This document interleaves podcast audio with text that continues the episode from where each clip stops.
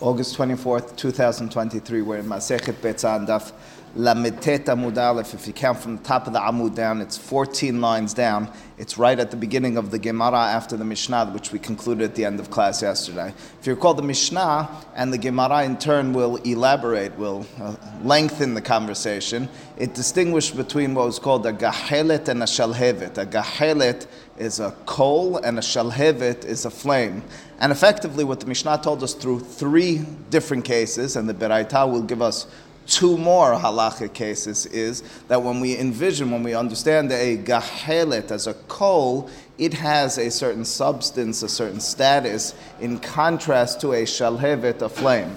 A flame we envision and understand in halakha as enbo mamash, it doesn't have a certain halachic substance to the extent that in many halachot it's insignificant, a flame. Whereas in contrast to that, even though coal might be used for the same thing to provide heat, to uh, bring forth a certain fire. Uh, nonetheless, since it's a coal, as opposed to just the gases of a fire, it has a substance, it's considered mamash, and in turn has all sorts of halachot associated with it. So, in terms of the specifics, let's take a look at this beraita, which begins the Gemara. Tanu Rabbanan, Hamisha Devarim Ne'emru Begahelet. There are five things, obviously, among others, you could imagine and conjure up in your mind, but five primary things that the Hachamim said in the context of Gahelet.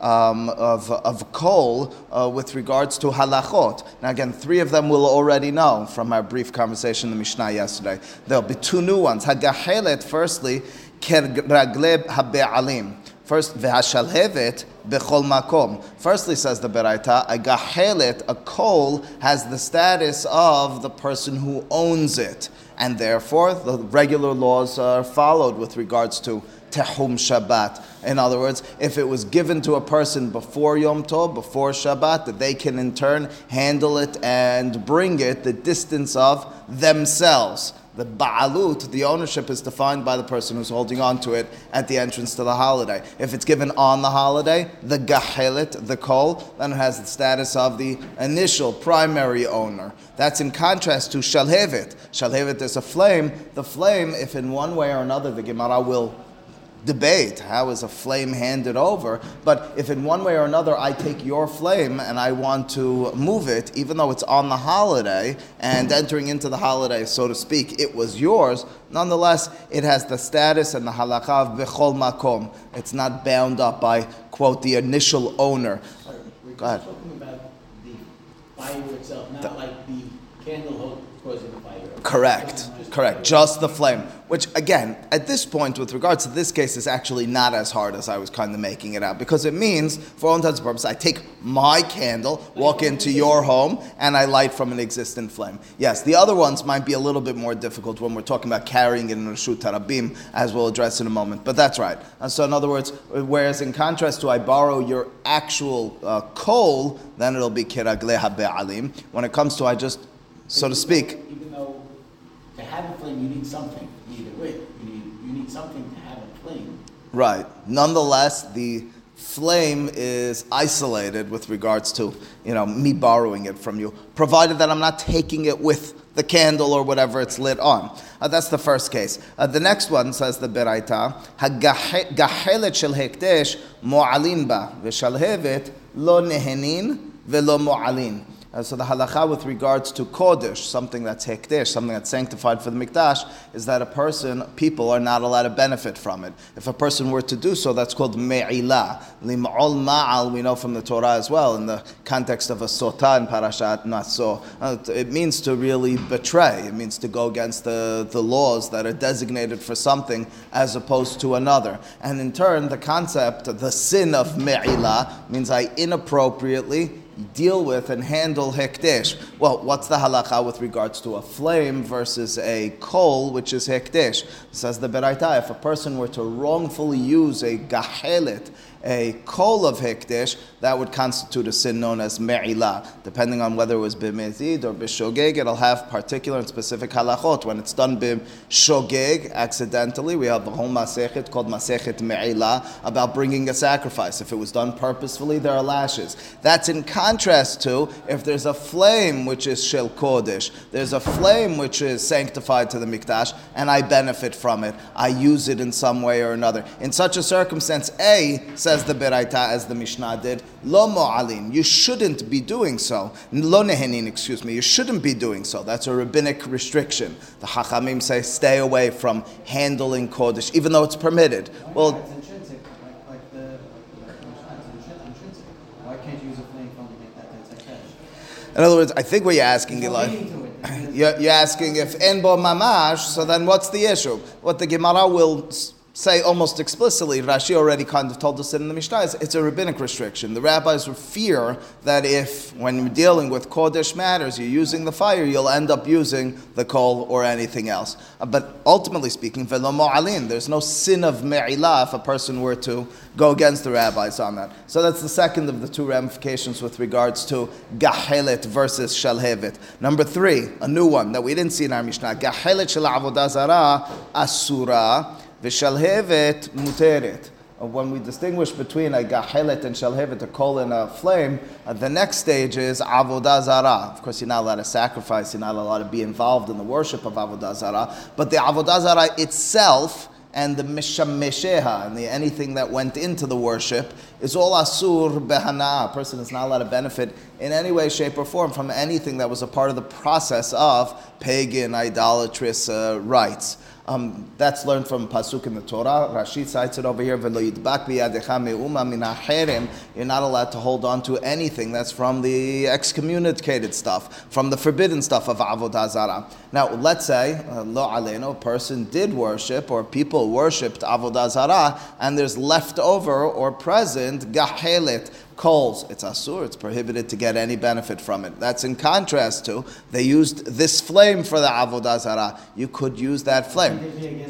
Aha. So says Eli, asks Eli, if you just told me by Kodesh that there's a Gezerah midrabbanan, the rabbis say, but don't use it even though it's permitted and you won't violate. How come they didn't do that by Avodah Zarah? So the Gemara will explicitly ask that question. I'll tell you the answer already now, only because you asked it. Um, the Gemara will say that a person, you don't want to, the person, Gemara, Oh, you read ahead. Oh, all right. So you want to, Eli, you want to give us the answer? Yeah. Uh, so the Gemara will distinguish between Kodesh, which the Gemara will say La bidile in shemine, and Avodah Zarah, which is bidile in shemine. Lehavdil ben Kodesh lehol, we say on Motzei Shabbat. Bidile means to be separated from. And as a result, the Gemara suggests that the rabbi's vision of people was that when you walk into a knis, walk into a synagogue, you walk into a, a mikdash, you're going to be more prone, my words, and overwhelmed by the sanctity to go forward, to touch and involve yourself in things that are sanctified and maybe are off, off bounds, out of bounds, but ultimately speaking,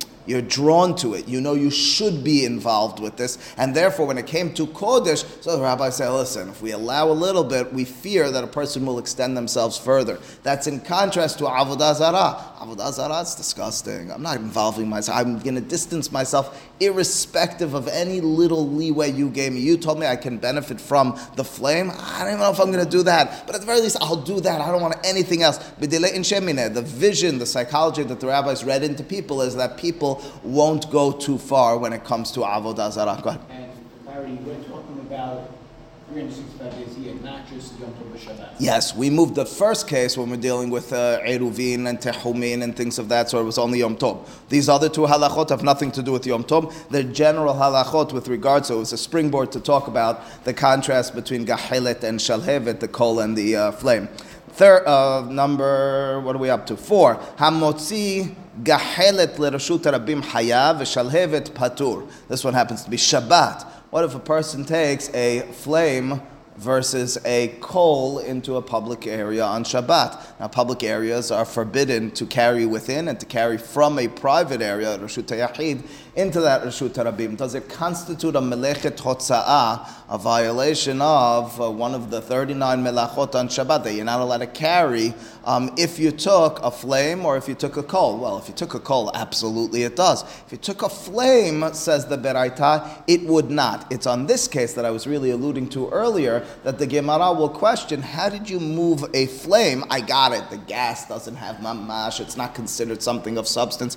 How'd you move that into the Rashut Rabim? How'd you get a flame into Rashut Rabim without having it attached to something? Well, was just so the Gemara's ultimate line right before the next Mishnah is that a person waves his hand. He's on the border between Rashut Yahid and Rashut Rabim, and there's a flame over there. He waves his hand and uses the air with his hand in a direct fashion to push the flame into Rashut Rabim. That's our situation. In that circumstance, under such situa- uh, uh, under such uh, circumstances, that would be the halacha. Maybe I could say that I moved the flame from Rashut Yahid, the, pub, the private domain, into Rashut Rabim, the private one, the pu- public one. I don't envision it as such. A flame is in Bo Mamash. That's our fourth of the five. And the last one, Hamudar Hana'ame Havero, Asur Begahalto, Umutar Beshalhavato. Says the says the Beraita, if a person's Mudar Hana'a, we have a Masech Nedarim, we say Kol Nidre, we have Hatarat Nedarim, all those sorts of things are, are dealing with a Neder. A Neder, in contrast to a Shivu'ah, is uh, when a person says that a,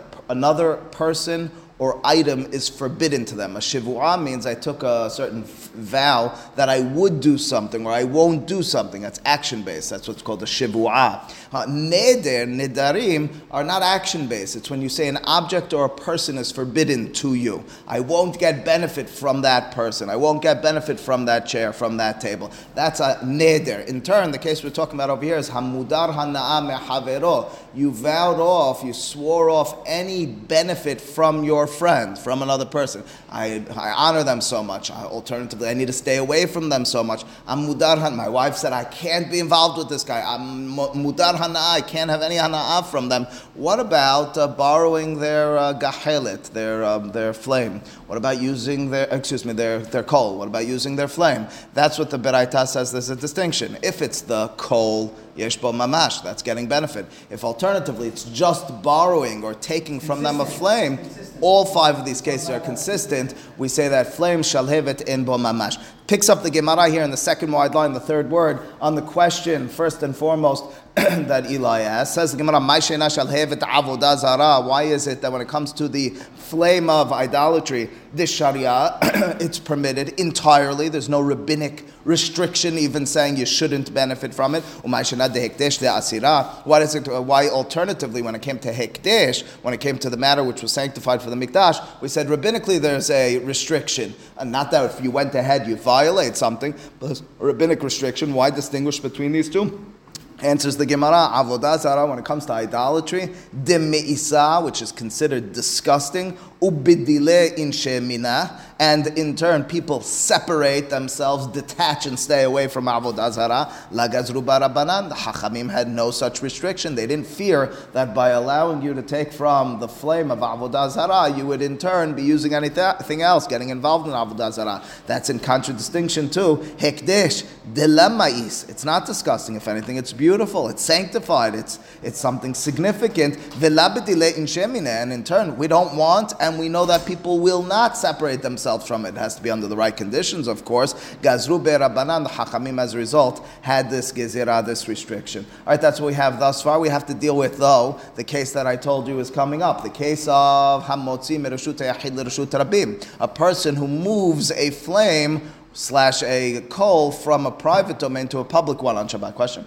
Um, when it comes to the idol worship thing, with the, with the benefit of warmth or things like that, come into the same restriction of the fire? Like you can't get any benefit even from the like you. Correct. You would not be able to use it for anything, including warmth or any uh, provision, uh, uh, make using it to make food or whatever. That would all be considered considered hana'a. That's there, not fire to the. Yeah, there are questions. Warmth is, would be included. Warmth is included. Yes, even even if it's there, absolutely. Um, the the uh, and and as a result, if it's just a flame, in other words, you're you're, you're okay. Uh, Is, is rabbinically speaking, we're saying when it comes to hekdesh, you can't with regards to the flame. By avodah zarah, you'd be able to. I technically cook something on their flame if I want to not move it. Yeah, but their fla- I don't know that you'll really be able to detach it, will you? Because ultimately. Detach it. I'm not saying not detach it, using their thing. But what I'm saying is the flame has a has a coal underneath it. It's, it's that I took their flame and then I used the flame separately. Otherwise, you're using their other things because I don't think the flame is standing in the air, is what I'm saying. Yeah. Uh, again, the Gemara elsewhere has a question, for example, Masechet Pesachim, when you deal with it's Bat Tiha is the name of the case, uh, is, uh, is smelling Avodah Zarah. Is that sort of benefit considered? And ultimately speak, the Gemara, well, it's mahlok and whether Reha Lav Milta, Reha Milta. Uh, but that's, again, I, I don't know that it's really going to come to play in this context because it has something else attached to it. It's really just when you're transporting it, to the best of my understanding. Says the Gemara, Hamotzi gahelet l'rashut rabim hayav v'shalhevet patur, right? That was the next case in the Beraita. Uh, one of the last ones is a difference between um, a gahelet and shalhevet with regards to transporting from public to private or private to public domain on Shabbat. Questions the Gemara. Yom Tov, you're allowed to carry, ultimately speaking. We know that from the Mishnah and Daf Yod Bet. Yeah, this is really a Shabbat issue. Uh, you know, they're, they're assuming. Uh, true, but that's what Jeffrey already pointed out. The other cases, the Avodah Zarah is, is relevant even during the week. They assumed you got that. Keep in mind, the heading of the Beraita, as well as the Mishnah, is really just to delineate between Shalhevet and Gahelet. Happens to be that it came up because we were talking about the laws of, of Yom Tov. Says the, says the Beraita, V'hatanya, don't we have a Beraita which contradicts what we just mentioned, Hamotzi Shalhevet Kol Shehu Hayav. The Beraita says that if a person were to take a Shalhevet, which is a flame, Kol Shehu, any small amount, a tiny flame, a small flicker, and you move it from public to private, private to public, Rishut Yachid to Rishut Rabim, Rishut Rabim to Rishut Yachid on Shabbat, Hayav, you violated a biblical issue from the Torah. How could you tell me in the Mishnah, how could you tell me in the Beraita more specifically, that when it comes to Shalhevet, when it comes to a flame, there's no such issue. Amar Rav Sheshet kegon sheosio bekesam.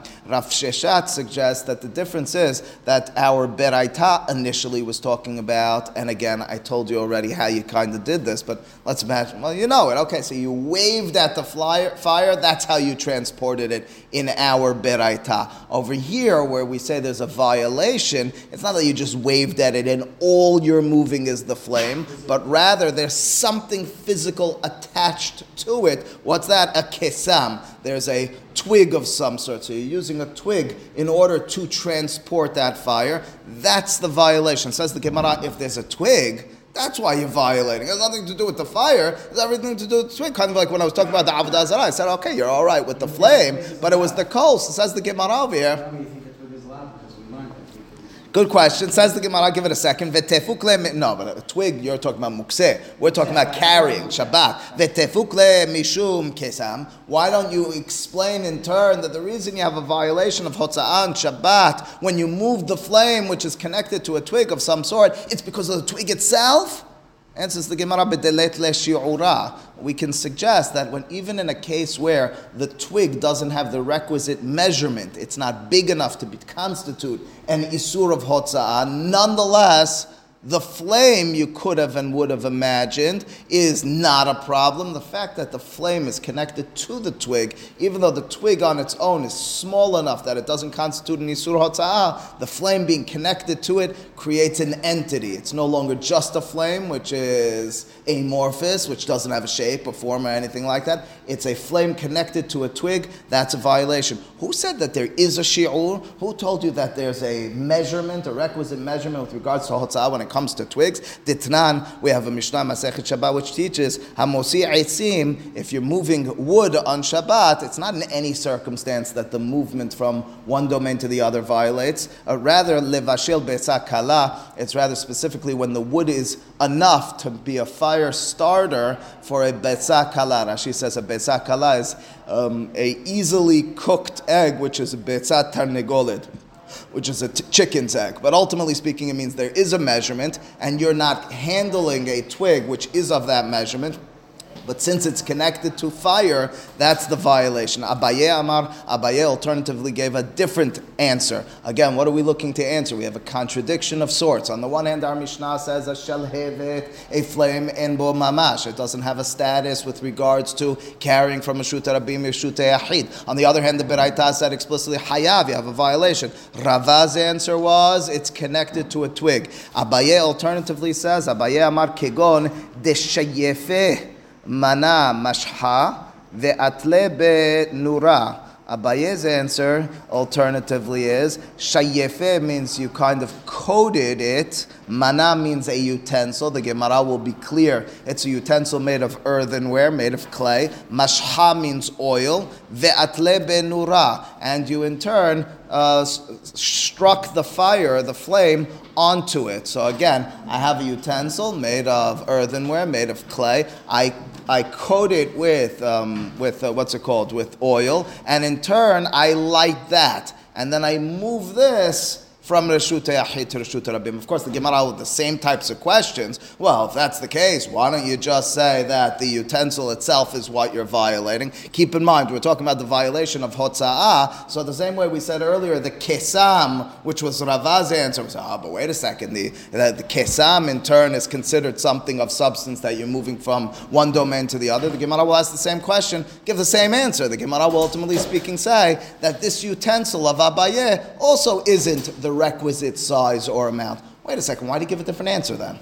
It was just as good. Uh, was it better than Rava? Rashi has two interpretations to this. if you take a look at, uh, well, let's finish the Gemara first, and then we'll talk about Rashi, maybe the beginning tomorrow. It says the Gemara, Vetefukle mishum mana. Oh, why don't you answer and explain the reason there's an Isur Hotzah over here is because of the mana, because of the utensil which is being moved, uh, behaspa. As the Gemara, it's not an actual utensil, it's just a piece of earthenware, just a piece of clay, and as a result, it's not per se going to constitute an issue of hotzah. Says the Gemara, but it will. mishum haspa. Why don't you say that the issue is that you're moving a piece of clay, and movement of a piece of clay from one domain to the other constitutes an issue of hotzah It perhaps is dealing with a case where the clay does not have the requisite size to constitute an issue of hotzah on Shabbat. Ditnan Heres Kedeliten ben Pasim lehavero Divrer Bihuda. After all, the Mishnah Masechet Shabbat suggests and explains that the size with regards to small pieces of earthenware is a determined size. There's only specific circumstances where you're going to have the Isur of Hota'ah. What is it? It's Kedeliten ben Patsim lehavero or Pitzim lehavero. What are those? Those are the boards or those are the pieces of wood that surround your windows or surround your doorposts. And when a person is doing it, and I believe until today there's something parallel to this. If it's not perfectly symmetrical, if it's not fitting in perfectly, you're going to insert little pieces of clay in order to hold it up, in order to make certain that it's not slanted and the structure is built properly. That's the requisite size with regards to these small pieces of clay. To say, if that's the size, the type of things you would put in between those slats of wood, that's the Isur of Hotzah on Shabbat. And we're dealing in turn, in our case, with something smaller. Ela concludes concludes the Gemara, Hamotzi Shalhevet Patur Hechi Hatla. So again, we'll return very briefly at the beginning of class tomorrow to talk about why Abaye needed to give a separate answer. But ask the Gemara the question that I told you we were kind of should have been asking ourselves throughout. How do you have a violation of moving a Shalhevet on Shabbat, or rather, better yet, no violation. You told me any case where it's connected to something, there is a violation, whether it's a twig or a very small piece of clay. In all those circumstances, there's a violation of Hotza'ah. When are you not going to have violation? Kigon de adye aduye rabim. The case must be where you waved it into Reshut Rabim, which means to say, when all the dust settles in our Gemara, if it's a flame which is waved at and in turn goes from one domain to the next, no violation. Why not? Because it's a flame in Boma mamash. If alternatively it's connected to something, albeit something insignificant, albeit something that if I carried that something, the small piece of earthenware, the small twig, from Rashut Yahid to Rashut Rabbi might have no violation. Nonetheless, the fact that it's connected to the flame would constitute a violation. Baruch Adonai Amen ve Amen.